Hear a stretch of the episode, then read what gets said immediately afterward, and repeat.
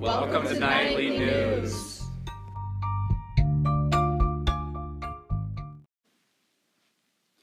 John D. Rockefeller, net worth 400 billion. Andrew Carnegie, net worth of 310 billion.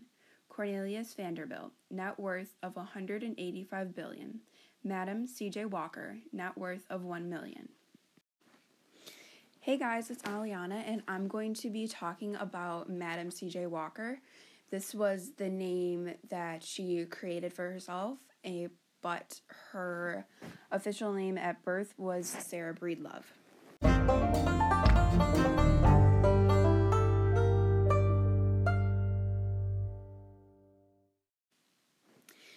Now, we all know all about the big famous men and their billions of dollars that they made in their lifetime and their net worth. But what about women?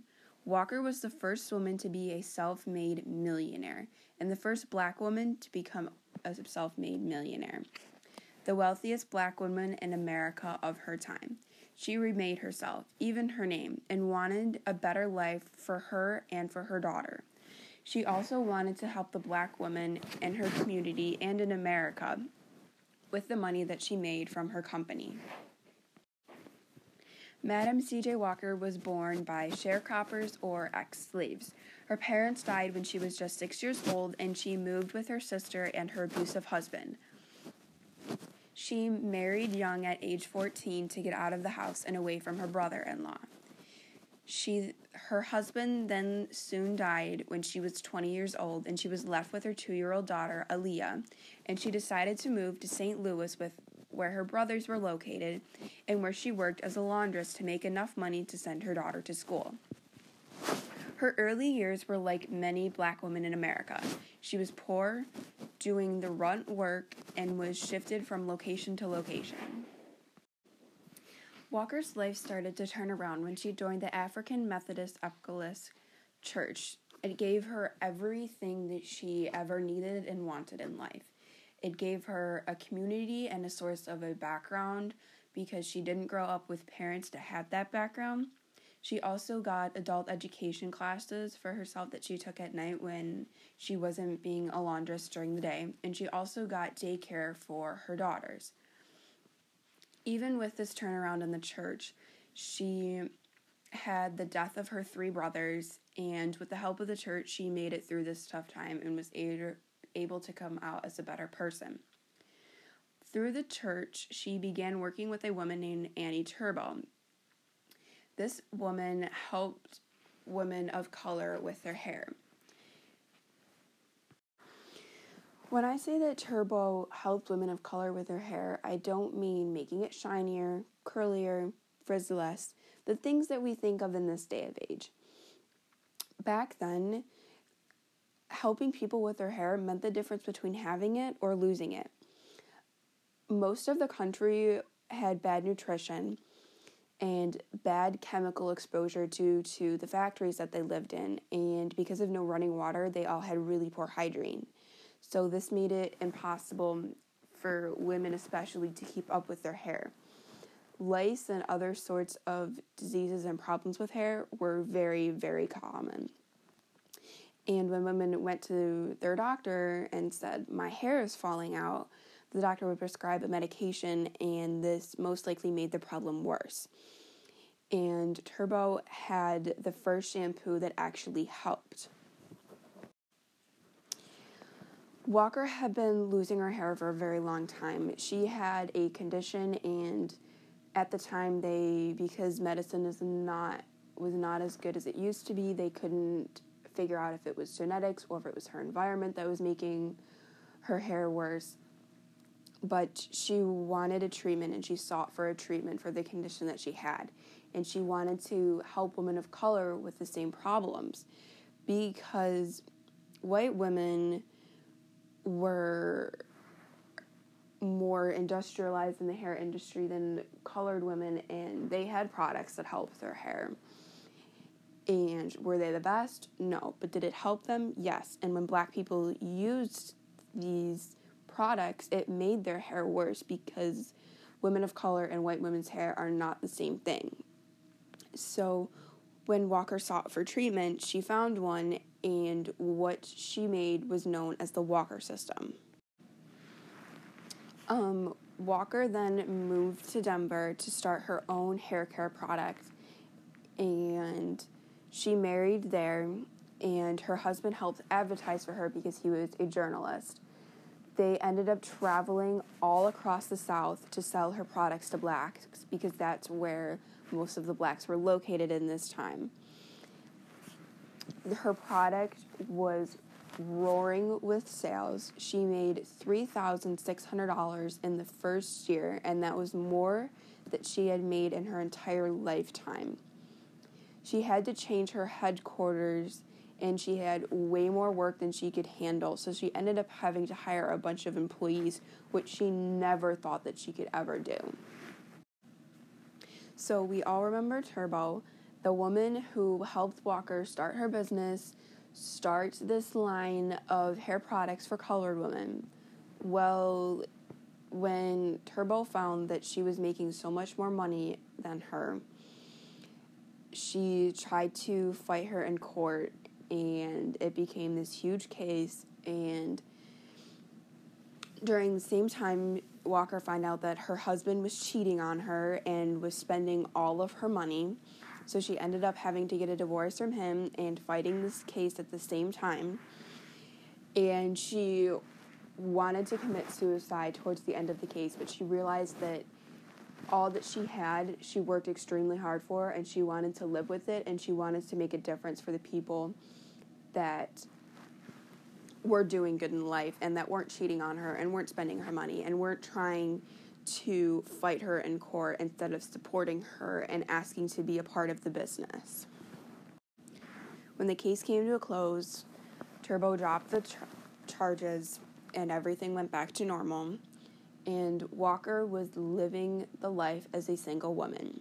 She was living in luxury. She continued to sell her product and continued to make millions and millions of dollars. She owned a house and she gave that to her daughter, and it became a salon for members of the Harlem Renaissance. She also homed a very luxury country home named Villa Lewaro, and it was named after her daughter.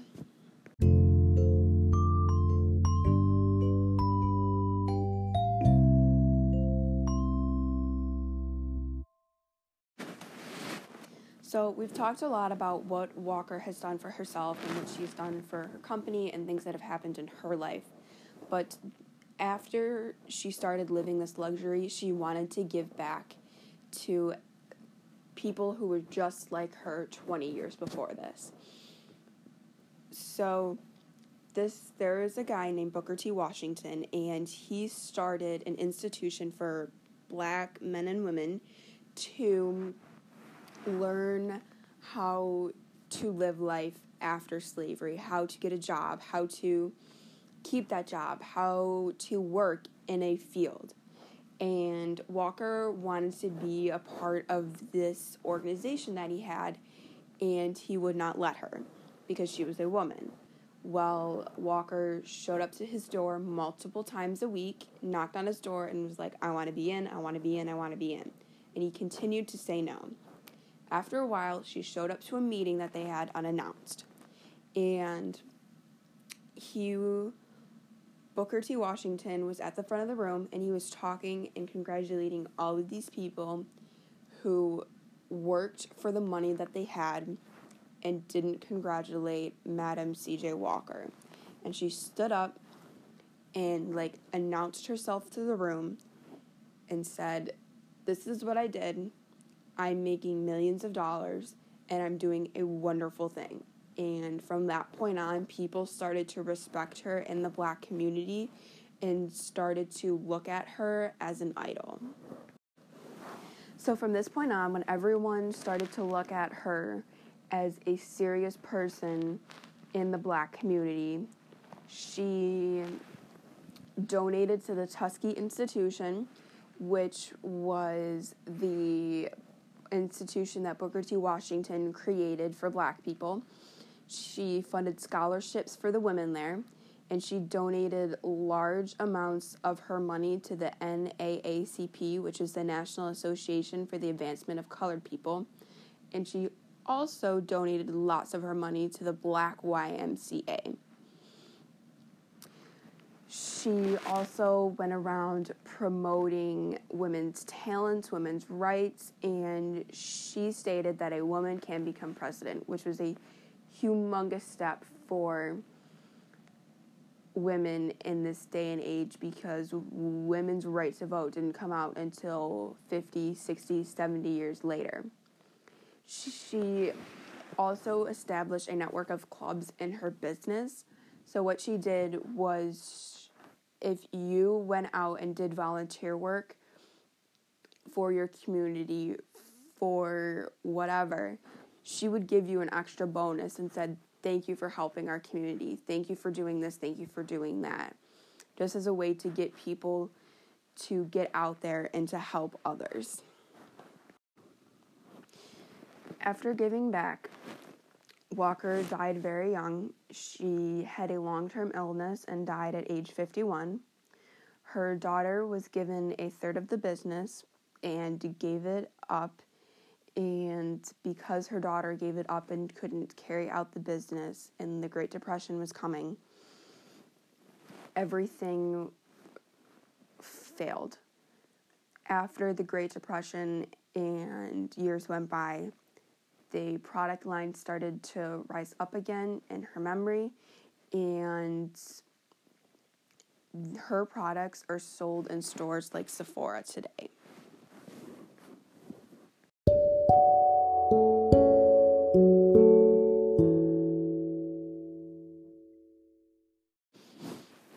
Madam C.J. Walker did not change the face of the earth. She did not make an amazing discovery. But what she did was she remade herself. She helped herself become a better person. She became a millionaire. And for a black woman in America, which beyond amazes me. And she gave a lot of what she had back to people who were just like her her final saying in life was that she wanted to help her race. And I think she very much so did that in her lifetime, and she deserves a lot more credit than where credit has been given.